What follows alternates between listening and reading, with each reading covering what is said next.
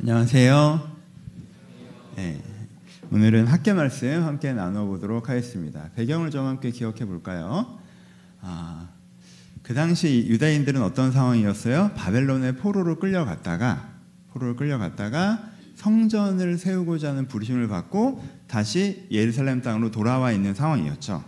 그래서 성전을 세우려고 했는데 정치적인 문제로 성전 건축이 멈춰졌어요. 그래서 이제 그 상황은 오늘은 자세히 설명하지 않을 거고 멈춰진 상황이었어요. 그러니까 어차피 성전 건축을 지금 못할 상황이니까 아 먼저 우리 삶을 좀 챙기자라고 했던 거죠. 그러니까 그 자체는 나쁜 게 아니었어요. 자연스러운 거였고 우리 삶을 좀 챙기자. 왜냐하면 이 사람들이 지금 이주를 온 거잖아요 단체로. 그리고 온이 땅은 약간 황폐한 지역이었단 말이에요. 이미 황폐해진 지역이었기 때문에 그러니까는 집도 좀 세우고 밭도 좀 갈고 그래서 내 생활을 좀 안정시키고 또 이제는 내 수익처도 좀 안정시키고 그 다음에 잉여 자산이 좀 이제 축적이 되면 그 돈으로 이렇게 성전을 지으면 되는 거 아니냐라고 이렇게 생각한 거죠. 그래서 그 사람들이 뭐라고 생각했다고 성경에 표현되어 있어요? 아직 성경을 지을 때가 이르지 않았다라고 얘기하고 있죠. 이절에 이 백성이 말하기를 여호와의 전을 건설 건축할 시기가 이르지 아니하였다 하느니라라고 얘기하잖아요. 어, 이걸 성전을 건축하긴 해야지. 근데 아직은 때가 아니야. 아직은 시기가 아니야라는 게 이 백성들의 기본 태도였습니다. 그렇죠? 여기에 대해서 이제 학계가 도전하며 하는 말씀이 오늘 본문의 내용이죠. 근데 학계는 이들에 대해서 한 세 가지로 이제는 이야기를 하죠. 첫 번째 뭐라고 그래요? 때가 이르지 않은 게 아니야. 지금이 성전을 건축해야 될 때야. 그런데 너희들의 우선순위가 틀어진 거야. 라고 얘기하죠. 그렇죠? 이건 타이밍 문제가 아니라 하나님의 집을 건축할 시기인데 지금이 너희들이 지금 우선순위가 틀어져서 하나님의 집을 신경 쓰지 않고 있는 거야. 라고 말씀하시는 게 학계가 이 이스라엘 유대인들에 대해서 얘기하는 거죠. 뭐라고 말씀하세요? 내 집은 황폐했을 때 너희는 각각 자기 집을 짓기 위하여 빨렸습니다. 라고 얘기하죠.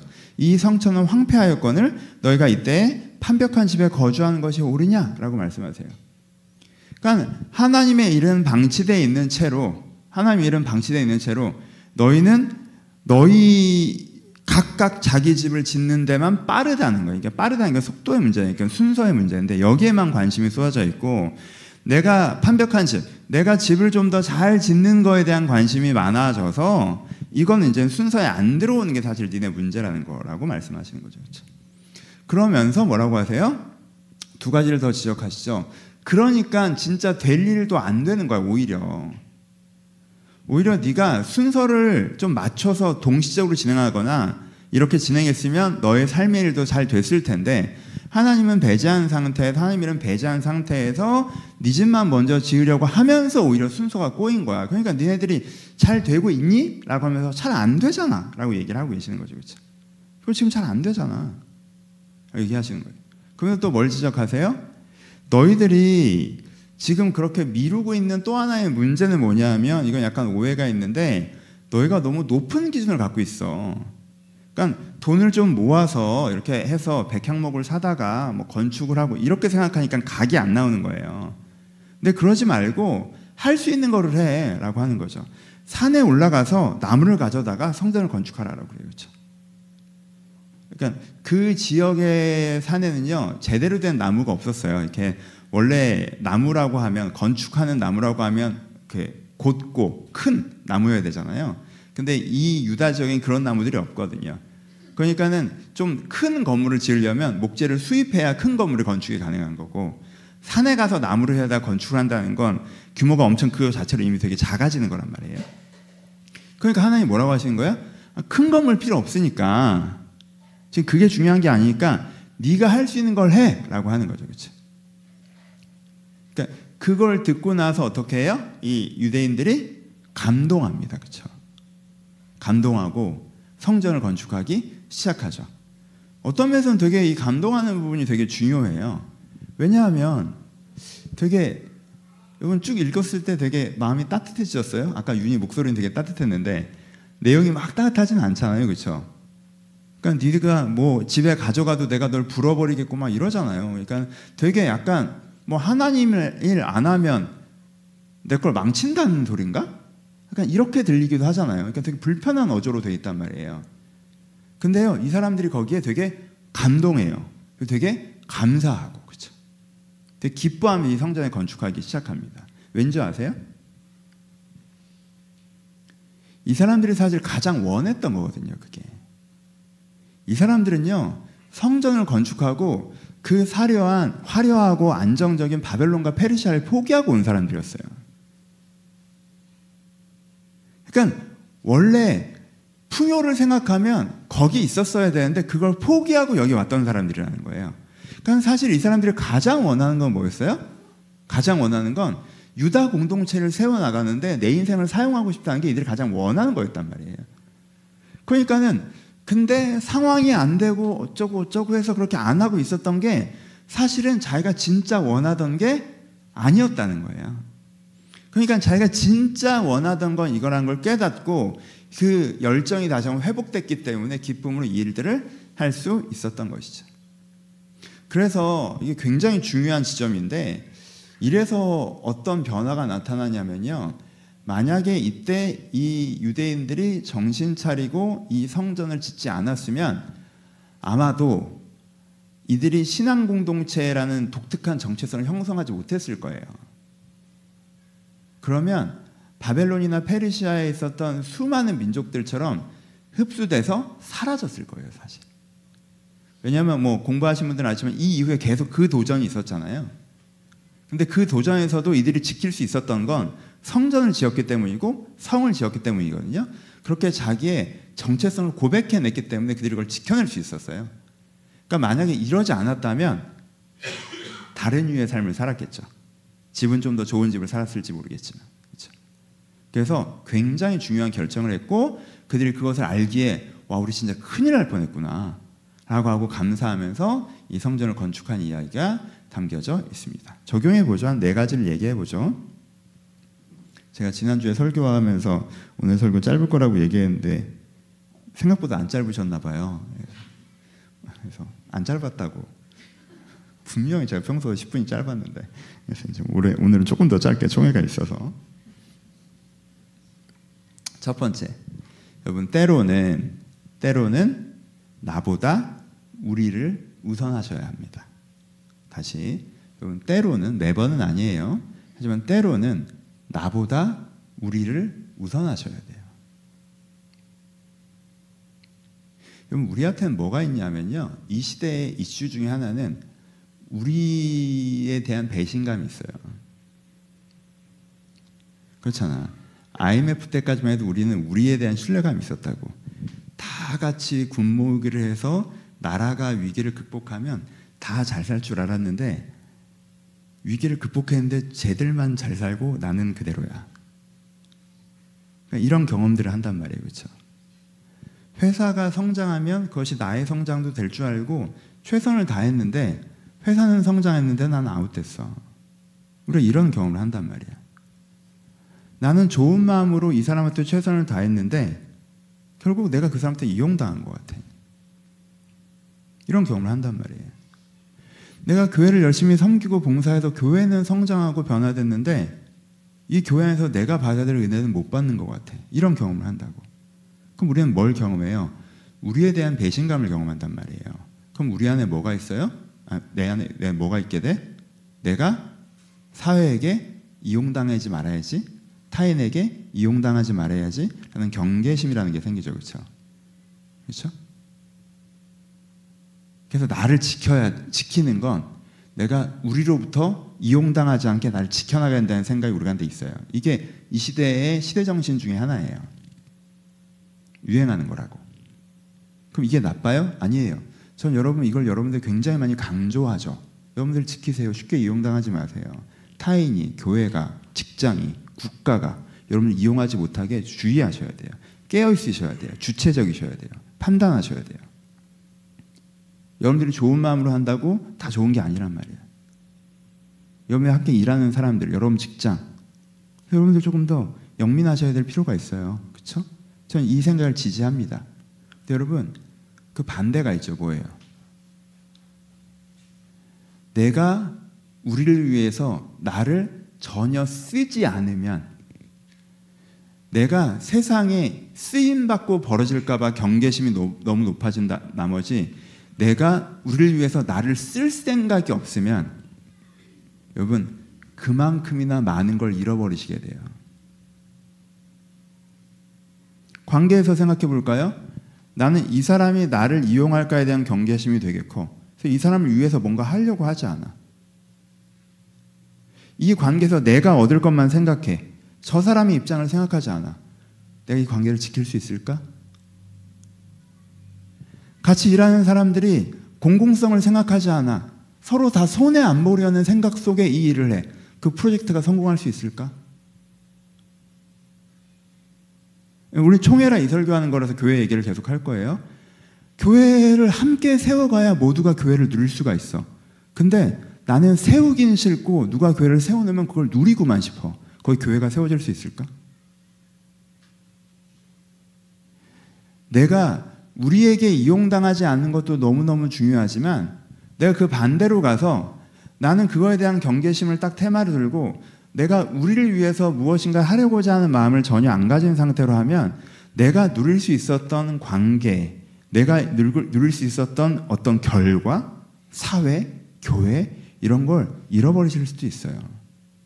때로는 그게 세상에 내가 이용당하는 것보다 여러분들에게 더 큰 타격입니다. 본인이 느끼지 못할 뿐. 애초에 가져본 적이 없기 때문에 본인이 느끼지 못할 뿐 사실은 더 좋은 관계들을 가질 수 있었고 더 좋은 교회를 가질 수 있었고 더 좋은 사회 현장들을 가질 수 있었는데 내가 그 경계심 때문에 애초에 갖지 못하게 되는 것도 있다는 거예요. 그 여러분 항상 이 둘 사이를 분별하시면서 걸어가셔야 돼요. 한쪽만 붙잡지 마세요. 두 개를 항상 동시에 가십시오. 항상 동시에 가지세요. 세상이 여러분들을 이용하지 못하게 심지어 저도 여러분들을 이용하지 못하도록 주체적으로 판단하셔야 돼요. 하지만 그렇게 나만 생각하고 계시다간 정말 많은 걸 잃어버리시게 될 거예요. 그러니 내가 나를 돌보면서 우리에게 헌신할 수 있는 사람이 되셔야 됩니다. 그렇죠? 이 균형점을 여러분들이 잘 가져가셨으면 좋겠어요. 여러분 때론 나보다 우리를 우선하실 수 있으셔야 됩니다. 이게 적용의 첫 번째. 적용의 두 번째는 미루지 않으셔야 돼요. 오늘 오늘 본문에서 가장 가장 메인 이슈는 뭐예요? 미룸에 대한 거죠, 그렇죠? 이 유대인들이 성전 건축을 안 하겠다고 그랬습니까? 아니죠. 때가 아니라고 그랬어요. 지금은 여건이 안 된다, 여력이 없다 라고 그랬던 거예요, 그렇죠? 근데 여러분 어떤 것들은 여건이 안 되고 여력이 없어도 시작해야 하는 것들이 있습니다. 많은 분들한테 예를 예를 몇 개 들죠. 많은 분들한테 얘기하죠. 여러분 여러분들 중에 운동 안 해도 되시는 분들 있으세요? 다 그 나이가 아니잖아요. 다 하셔야 되는 나이잖아요. 그렇죠? 여기. 그렇죠? 근데 운동해야 할수 있는 여건이 되시는 분들 몇 분 계세요? 우리나라에서 직장 생활을 하면서 애들 키우면서 운동할 여건이 되나요? 아, 안 되죠. 여건이 언제 될까요? 회사 그만두고 애들 다 커야 되겠죠. 여러분, 그때 너무 늦지 않을까요? 그렇죠? 우리나라에서 직장 생활을 하시는 3, 40대 애들 아주 어리신 분들 애들 잘 놀아줄 여건이 되십니까? 애들한테 시간을 충분히 쓸 여건이 되세요? 안 되시죠? 저도 여러분 이한이 다섯 살 때 11시 평균 11시 퇴근이었어요. 청년부하 그러면 한 2, 3년, 3, 4년 정도. 그렇죠. 11시에 퇴근하면요. 이한이가 풀 컨디션으로 저를 환영합니다. 쟤는 1시에 일어났거든. 난 11시인데 쟤는 한 6시 정도? 아빠! 3시까지 뛰어요. 여건이 되나? 그래서 애들이랑 놀아줄 여건이 되면 그때 놀아줄게. 여건이 됐을 때 애들은 몇 살일까? 그때 놀아주려고 여러분들이 문자를 보내는 걸 애들이 좋아할까요? 미쳤나 봐. 나랑 영화를 보지? 어, 지금, 지금 대학생인데 아빠한테 연락이 없어. 연락이 왔어. 나랑 영화 보자고. 미쳤나 봐. 우. 그렇지 않아요. 여러분 어떤 것들은요 여건이 되기 전에 시작하셔야 돼요. 여건과 상관없이 시작하셔야 돼요. 시간이 안 돼도 운동을 하면 공간들이 마련되기 시작합니다. 그렇죠? 시간이 안 돼도 소중한 사람에게 시간을 쓰기 시작하면 공간들이 마련되기 시작해요. 신앙생활도 마찬가지. 제가 제일 강조드리는 거 있죠. 그러면 신앙생활 할 여건은 언제 됩니까? 안 돼요. 시간이 안 돼도 사금 보시고 성경 읽으시고 공간이 만들어지기 시작해요. 그렇죠? 제가 제 주변에서 한 분이 얼마 이번 성경에 대한 얘기를 시작하고 통독 시작하셨는데 구약 끝나가요. 제가 그걸 보고 아 이게 진짜 여건의 문제가 아니구나. 마음이 있으면 하는구나. 틈틈이 계속 그것들을 보는데? 마음 있으면 하는 그러면 공간이 만들어진다고요, 사실. 그렇죠? 그러니까 내가 근데 오늘은 총회에서 이 얘기를 하는 거죠. 교회를 섬기는 것도요. 여건이 언제 될까요? 그럼 교회를 섬길 여건이 언제 됩니까? 언제 될까? 언제 될까? 애들 다 키우고 직장 생활 다 끝나고 그때도 여러분들이 체력도 되고 건강도 되고 아, 뭐 여유도 있고 해야 여건이 되는 거 아닌가요? 그렇죠. 그래서 여러분 교회를 섬기는 것도요, 교회를 세우는 것도 하나님의 집을 세우는 것도 여건이 돼서 하는 게 아니라 때가 이르지 않았다고 하는 게 아니라 여러분들이 공간을 마련해 가셔야지 사실은 되는 거예요. 그렇죠? 교회 봉사하시는 분들 보십시오. 교회 섬기시는 분들 보세요. 사실 그분들이 여러분보다 한가해서 섬기나요? 그렇지 않잖아요. 그렇죠? 그 부분에 있어서 내가 그것들을 생각하실 필요가 있습니다. 고민하실 필요가 있습니다. 근데 오해하지 마세요. 내가 교회 섬김에 대한 얘기를 하면 초신자이신 분들이랑 저희 교회 멤버십이 아니신 분들은 교회를 그냥 쓰시면 돼요. 소비적인 태도로 교회를 대하시면 됩니다. 저는 여러분들한테 쓰임 받길 바래요. 저희 공동체 멤버들도 그렇게 생각하실 거예요. 새로 오신 분들에게 저희가 쓰임 받길 바라고 여러분들이 쓰시기에 불편한 교회에서 죄송한 마음이지 여러분들이 뭔가 교회에서 하기 바라지 않아요. 근데 교회 오래 계시면서 멤버십이신 분들, 신앙의 연조가 깊으셔서 하나님 나라의 시민이신 분들은 내가 고민해 보실 부분들이 좀 필요하겠죠. 그렇죠? 여건에 따라서가 아니라 내가 내어서 해야 되는 부분들이 필요하다는 것입니다. 그렇죠? 세 번째로는 기준을 목표점을 재정립할 필요가 있습니다. 목표점을 재정립할 필요가 있어요. 그러면 여기서 학계가 했던 말, 말이 이 사람들한테 되게 반가웠던 얘기는 뭔지 아세요?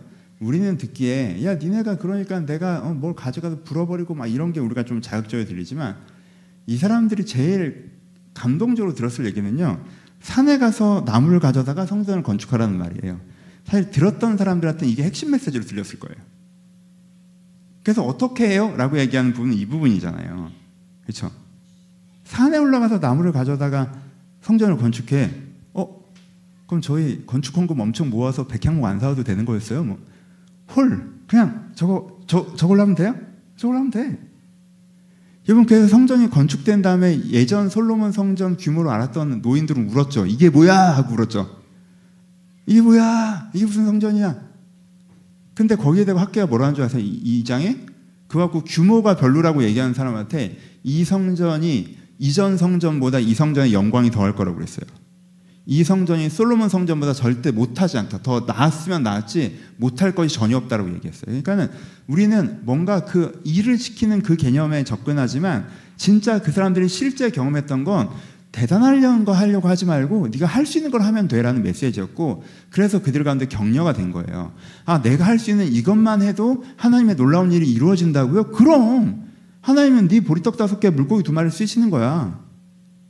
그러니까 대단한 걸 하려고 생각하지 마. 네가 할 수 있는 걸 해. 라는 이야기를 하시는 거란 말이에요. 그러니까 여러분, 여러분들이 교회를 섬겨 나가는데, 관계를 섬겨 나가는데, 사회를 섬겨 나가는데, 대단한 걸 해야 된다는 생각을 하지 마시고, 할 수 있는 걸 하시는 게 되게 필요합니다.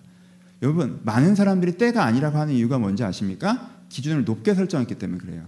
대단한 걸 해야 된다고 생각하니까, 그 대단한 건 못하겠으니까, 때가 아니라고 하는 거예요. 그래서 아무것도 안 하는 거예요.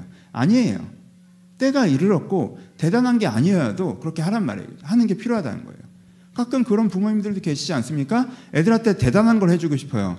아유, 애가 이제 어, 되는데 제가 애가 공부방이라도 조금 넓어야 되는데 집이 너무 좁아가지고 아, 생각할 때만 애가 뭐, 뭐 미안해. 아 미안해. 지금 애한테 필요한 건 한 번 웃는 건데 그건 안 해. 아 밖에 나가서 아, 친구들이랑 얘기하면서 아, 너무 미안해. 난 애한테 너무 미안해. 우리 집 조금해서 막 울어. 막 울어 너무 미안해. 들어가서 야 공부는 하냐? 응? 아유 너무 자식. 할 수 있는 걸 하시면 돼요. 그냥 가서 웃어. 그렇죠. 그럼 가끔 어떤 분이 저한테 찾아서 아 목사님 목사님 좀 힘이 되어 드려야 되는데 아 좀 죄송하다고 그런 말씀 해주시는 분들이 계세요. 되게 기뻐요. 왜냐면 이분들이 교회에 대한 마음이 크구나라고 느껴요. 근데 그 힘이 내가 듣기에는 무슨 힘을 얘기하는 거지? 라고 이렇게 듣다 보니까 그 말도 안 돼 내 기준에서 너무 큰 걸 생각하시는 경우들이 있어요. 너무 큰 걸.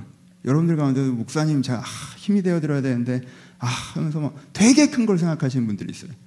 그래서 저희 개척 처음에 같이 하셨던 분들은 이렇게 그, 그분들은 편하니까 얘기해 보면 막 자기 생각엔 막 그 건물 하나 사줄 생각이었더라고.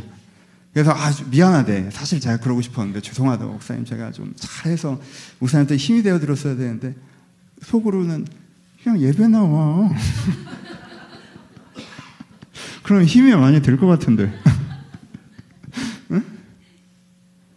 그럼 여러분들이 뭐 어떻게 하면 교회 힘이 될까요? 예배에 참석하시고 사금하시면서 영혼에 대한 관심을 가지시면요 힘이 많이 돼요. 여러분들이 영적 성장하는 것 자체가 얼마나 교회에 힘이 됩니까?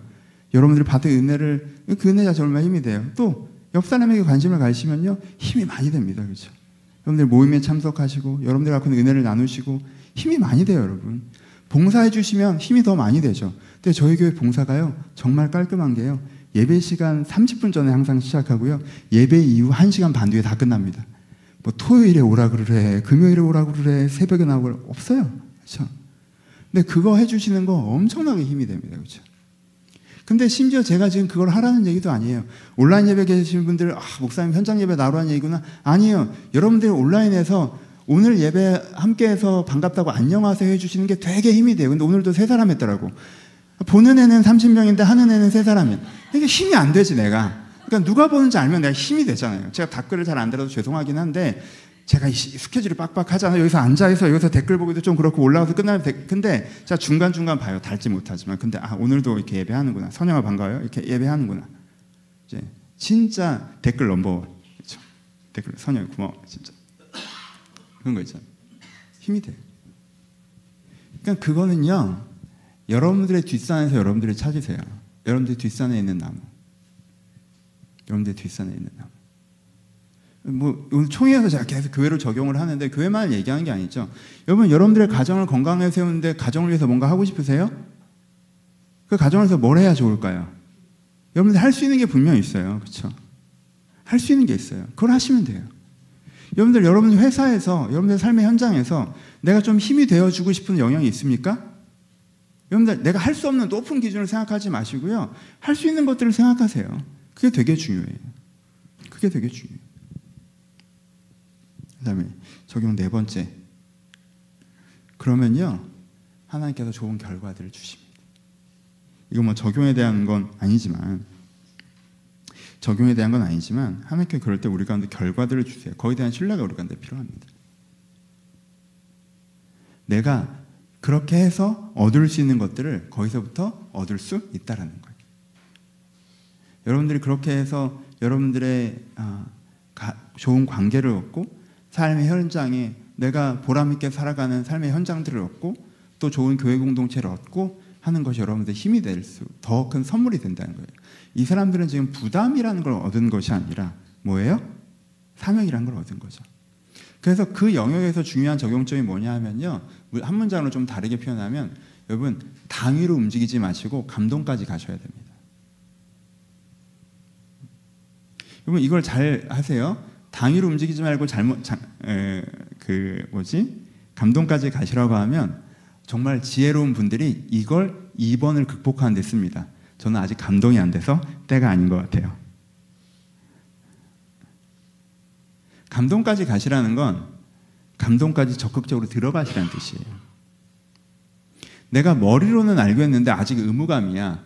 그래서 안 해. 어느 날 감동이 되면 그때 할 게가 아니라 내가 사실은 내 안에 그런 진심이 있다는 걸 느끼는 것까지 내려가시는 게 필요하시다는 거예요. 그렇죠? 그래서 감동으로 일하시는 것들이 되게 중요합니다. 그런 거 있잖아요. 뭐 부부 사이에 어, 내가 머리로는 이해가 됐어요. 아, 내가 남편으로서 아내로서 이 사람한테 좀 이렇게 해야 되는구나. 내가 우리 관계를 위한다면 우리 관계를 위한다면 내가 말투를 좀 바꿔야겠다. 이런 부분 좀 배려해야겠다. 이것을 머리로는 알겠어. 근데 가슴으로는 안 내려갔어. 감동까지 안 갔어요. 그래서 머리로 알아서 해요. 내가 우리를 위해서 뭘 해야겠다. 이 부부 관계를 위해서 뭘 해야겠다. 그래서 해요. 내가 말투를 바꾸는 거, 태도를 바꾸는 거, 내가 뭐 어떤 일에 더 종참하는 거 해요. 행동이 됩니다. 근데요, 그렇게 해도 잘 개선이 안 되는 이유가 뭔지 아나요? 그렇게 하면은 맨 뒤에 어떤 식으로든 뭘 표현해요? 뭘 표현하게 돼요? 됐냐? 이걸 표현하게 돼요. 됐냐? 나 했다. 이제 너 해라. 이렇게 돼요. 그렇죠? 사람 톤이라는 게 그래. 내가 그거를 진심으로 담지 않고 당위적으로 하잖아요. 그러면 내가 그걸 표현하건 표현하지 않건 내 마음 끝에 그 감정선이 있단 말이에요. 그럼 그게 아름다운 결말을 얻기는 어렵죠. 내가 여기에 대해서 어떤 그런 생각들이 들어가잖아요. 당위적으로만 했어. 내가 어떤 프로젝트를 진행하는데 그게 되는 거에 대한 것 자체보다 내가 당위적으로 했어. 아, 내가 손해지만 난 이렇게 하는 거야. 라고 했어. 그럼 그게 끝났을 때 이 사람한테 뭐가 있을 수밖에 없어요. 내가 더한 부분에 대해서 분명히 베네핏이 있어야 되는 상황이 있을 수밖에 없죠. 그렇죠? 근데 그 베네핏이 제대로 안 이어질 때 이 사람은 굉장히 까다롭게 그걸 얻어가려고 하겠죠. 그럼 나머지 사람들이 거기에 대해서 어, 그럼 아예 하질 말지 그렇게 하는 생각이 들 수 있지 않을까? 조금 더 일을 했다고 저렇게 주도권을 행사할 거면 나는 사실 쟤한테 저런 주도권을 주고 싶었던 건 아닌데 난 그땐 지가 순수한 마음으로 하는 줄 알았지? 라고 되지 않을까요? 그러니까 여기서 감동까지 내려가는 게 되게 중요하다는 거예요. 그래서 교회를 섬기는 게 있어서 많은 사람들이 되게 이런저런 그게 나오는 이유 중에 하나가 이런 것이죠. 감동까지 내려가지 상태로 내가 당위로 교회를 섬기면 셋 중에 하나로 그걸 채우는 경향이 있죠. 하나는 뭐예요? 하나는 그갖고 인정을 받으려고 하든가 사람들이 날 칭찬해 줘야 되죠. 그렇죠? 아니면 영향력이 생기든가 일종의 권력이죠. 그렇죠? 아니면 그 일이 내가 되게 재밌거나 재밌는 일을 하려고 하든가. 그래서 교회 봉사를 교회 섬김을 잘못하면 하나는 내가 이 일을 하는 것 자체를 내 정체성, 영향력으로 생각해서 그것들을 계속 붙잡고 있게 되거나 내가 이것들을 해서 사람들한테 칭찬을 받아야 되거나 내가 이것들을 통해서 내가 그냥 내가 이 일을 재밌어서 하는 거지 사실은 봉사 때문에 하는 게 아니기 때문에 일을 누구도 못 뺏어가거나 사실은 전통교회 오래, 오래 살아온 저로서는 이런 장면들을 많이 봤습니다. 그래서 전 봉사에 대한 경계심도 분명히 있는 거예요. 이런 사람들을 더 많이 봤어요. 근데 그런 봉사는요, 교회에 해롭습니다. 안 하는 게 더 교회에 유익해요. 그래서 봉사를 할 때는 항상 어, 뭐가 필요해요? 내가 진심까지 내려가고 진심을 담아 하는 게 되게 중요해요. 정리합시다.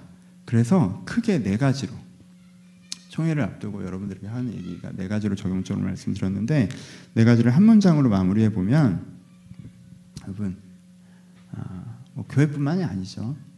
교회뿐만이 아니죠. 내가 내가 우리를 위해서 지금 할 수 있는 걸 미루지 마세요. 이 문장을 기억하셨으면 좋겠어요. 내가 우리를 위해서 지금 할 수 있는 걸 미루지 마세요. 가족부터 시작하죠. 소중한 관계. 여러분, 소중한 관계를 위해서 지금 할 수 있는 걸 미루지 마세요. 귀찮아하지 마세요.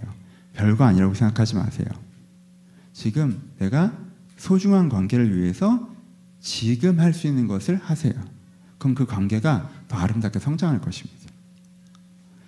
여러분들, 여러분들이 살아가는 일터에서 사회에서 일터에서 사회에서 이용당하지 마시되 이 영역이 좀 더 좋아지는데 이 영역이 좀 좋아지는데 내가 순수하게 하고자 하는 무엇이 있다면 내가 우리를 위해서 지금 할 수 있는 것들을 미루지 않고 하시는 게 필요해요.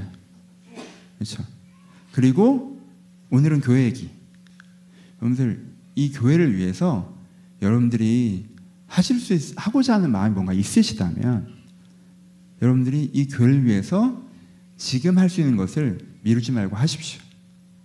그렇게 되면 여러분들이 교회라는 선물을 받게 될 것입니다. 두 가지 이야기하고 마치죠. 하나는 우리에 대해서 사람들이 항상 쓰는 아, 그 뭐지 사고 게임이 있어요. 여러분들 10명이 함께 노력해야 좋은 하나를 얻을 수가 있어요. 그리고 그게 10명에게 모두 유익합니다. 10명이 함께 노력해야. 여기서 위너는 누구예요? 사고 게임을 한다면. 9명이 노력하고 나는 노력하지 않은 상태에서 베네핏은 같이 누리는 거죠. 이게 최고잖아요. 함께 노력해서 집을 세워야 돼요. 근데 거기서 최고의 승자는 누구예요? 노력하지 않고 입주하는 사람이죠. 그렇죠? 그리고 10명이 그 생각을 하면 그 집은 절대 세워지지 않죠. 서로 안 하는 눈치 게임을 시작하게 되니까. 그래서 내가 열심히 노력해서 다 열심히 노력해서 모두가 그것을 갖는 게 사실은 좋은 그림이라는 거. 내, 나는 열심히 했는데 다른 사람은 열심히 안 해서 내가 이용당한 것 같을까봐 아예 안 하는 거나. 다른 사람은 하게끔 이렇게 나도 하는 척만 하고 나는 빠져 있어서 다 해놓으면 그걸 누리는 게 결코 좋은 게 아니라는 거. 여러분들 스스로 설득하셨으면 좋겠어요. 다 같이 노력해서 그것들을 만드는 것이 좋은 것입니다. 근데 그 논리에 어디서든 설득당하지 마세요. 어? 다른 사람들이 열심히 하게 하고 나는 쓱 빠져서 그걸 같이 누려야지. 사람들이 열심히 해서 좋은 교회 세워놓으면 나는 가서 그 교회를 누려야지. 사람들이 노력해서 좋은 문화를 만들어 놓으면 난 그걸 누려야지. 그걸 성공하시더라도 그 나쁜 거예요. 그런 태도를 갖고 있는 사람 한 사람이 좋은 옆 사람들의 마음을 흔들잖아요. 그렇죠? 열 사람이 모두 열심히 노력해서 뭔가를 잘 만들어가고 있는 사회에 그런 사람이 하나 생긴다는 건 이 건강한 사회의 위기거든요. 왜? 그 사람의 그 행동에 다른 사람이 어 뭐야 저 사람은 저렇게 하는데 내가 그런 거야? 어 안 할래. 어, 뭐야? 저렇게 하니까 더 이익이네? 나도 저렇게 할까? 그 사람은요 그 사회의 위기예요. 그럼 여러분 건강한 사회의 위기가 되는 존재가 되지 마세요. 그건 인생에 실패하는 거예요. 그런 사람이 된다는 건 이미 잘 못 살고 있다는 뜻이에요. 그냥 어디서든 그렇게 야근 모습을 보이시면 안 돼요. 여러분들에게 좋지 않아요. 그러니까 그런 마음을 여러분들 꼭 가지시고 내가 항상 같이 세워가는 사람이 되야겠다. 아무리 진짜 교회 오늘 설교가 이제 이제 어, 끝나서 다행이다. 이게 아 내가 이번 주 설교 되게 어려웠어요. 괜찮 괜찮았죠? 어, 입에 안 붙어 이걸 너무 오랜만에 하니까 어, 교회를 위해서 뭘 하란 말을 너무 오랜만에 하니까 이게 입에 안 붙어가지고 아 제가 너무 어렵 하면서도 제가 조금 어려웠어요 오늘은. 근데 제가 입에 붙었던 설교 원고를 저 혼자 이렇게 해보잖아요. 그래서 제가 입에 붙었던 얘기는 딱 요 얘기예요. 이제까지는 이렇게 제가 좀 노력해서 했고 근데 진심이긴 해요 하나님 말씀이기도 하고 근데 이건 진심 진짜 그냥 제 지금의 진심이에요 같은 출발선에 섰었어요. 비슷한 정도의 신앙이 있었고. 근데 한 사람은 그게 되게 컸어요. 교회 이용당하지 않겠다? 혹은 뭐 공동체에 관심 없다? 뭐. 그래서 개인 신앙 생활은 잘 해나갔습니다. 지금도 우리 교회 안에 있고요. 그래서 뭐 저는 개인 신앙으로는 교회 오신 거 너무 잘했다고 생각하고. 그리고 이제 몇 년이 흘렀고요. 한 분은 개인 신앙생활의 장점을 서- 생각해서 저희 교회를 선택하셨는데 공동체적인 것도 굉장히 고민을 하셨어요. 교회에 대한 관심을 계속 가지셨고 어, 그래서 봉사도 하시고 헌신도 하시고 이렇게 몇 년을 지내셨습니다. 근데 제 개인 개인 성향은 아시죠? 저는 개인 영성이 되게 중요한 사람. 그 설교도 한번 할 텐데 저는 사실 둘 다 목사로서는 상관없어요. 사실 두 분 다 저한테 너무 소중한 성도고 저는 사실 첫 번째 분한테 꼭 두 번째가 되라고 얘기하지도 않습니다. 사실. 근데 음, 그 고민은 있어요. 그러니까 내가 옆에서 볼 때 신앙도 좋아졌고 교회도 가지고 있는 B와 신앙은 좋아졌지만 교회는 이제 가지고 있지 않은 A를 볼 때 B가 더 나아 보이거든요. 그러니까 왜냐하면 교회라는 게 꽤 좋은 거여서 B가 좀 더 나아 보이더라고. 그래서 A를 볼 때 약간 제가 좀 미안한 마음이 들 때가 있어요. 내가 좀 더 이렇게 도전했어야 됐나? 내가 너무 저 친구가 고민할 때, 어, 그렇게 해! 라고 했나? 지금도 내가 너무, 응? 그러나? 목사님, 온라인 예배만 드리려고요. 에? 에? 에. 그럴 때가 있거든요. 그래서 제가 그렇게 고민이 있어요. 여기에 계신 분들 중에도 몇 분은 저한테 아, 아시죠? 온라인 예배 드리겠다고 코로나 끝나고. 제가 거기에 한마디도 설득하지 않았어요. 네? 그래? 근데 이렇게 1년 정도 지나서 몇 분은 그렇고 다시 현장을 오셨거든요. 좋아하시는 거야. 재밌게 다녀, 여러분들이 되게. 은혜를 받는 것 같아요. 그러니까 제 안에 그러니까, 어, 좀 더 도전했어야 되나? 라는 고민이 좀 있어요, 저한테. 여러분, 이 말 자체도 여전히 제가 얼마나 개인적인 사람인지 아시겠죠. 하지만 아, 교회라는 선물이 아 이건 신학적으로는 틀렸는데 교회라는 선물이 모든 사람한테 필요하다고도 여전히 저는 생각하지 않지만 많은 사람에게 교회라는 선물이 필요해요. 교회라는 선물이 여러분들의 신앙에 많은 사람에게 되게 큰 도움이 돼요. 교회라는 선물이 많은 사람에게 더더큰 행복을 줍니다. 그걸 여러분들이 놓치고 있지는 않은지. 그리고 이 본문 메시지에선 여러분들의 헌신과 노력으로 이루어져 가야 되는 게 있고 하나님께서는 여러분들에게 그만큼 하셨고 그리고 하나님께서 여러분들이 이렇게 해주시길 바라는데 여러분들이 안 하고 있는 건 아닌지에 대해서도 고민해 보셨으면 좋겠어요. 그래서 아, 여러분들의 교회에 남해순 교회겠죠. 여기 속하신 분들 남해순 교회니까 여러분들이 남해순 교회 헌신하면서 함께 세워가야 되는 부분들이 있다면 함께 세워가는 일들도 일어났으면 좋겠습니다. 그랬으면 좋겠어요. 네, 끝났다. 다행이다. 아, 또 짧진 않았네. 제가 이 본문 설교하는 게 되게 쉽진 않았어요. 아, 저한테는 되게 치유적인 설교예요.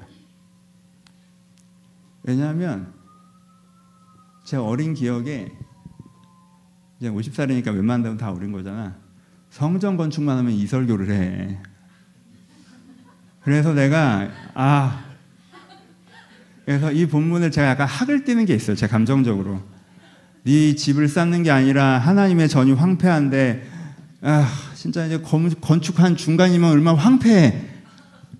아, 너무 많이 들었어요 어릴 때. 그래서 이 본문 읽으면 그때가 생각나서 이 본문 제가 별로 좋아하지 않아서 설교한 적이 제가 많지 않아요.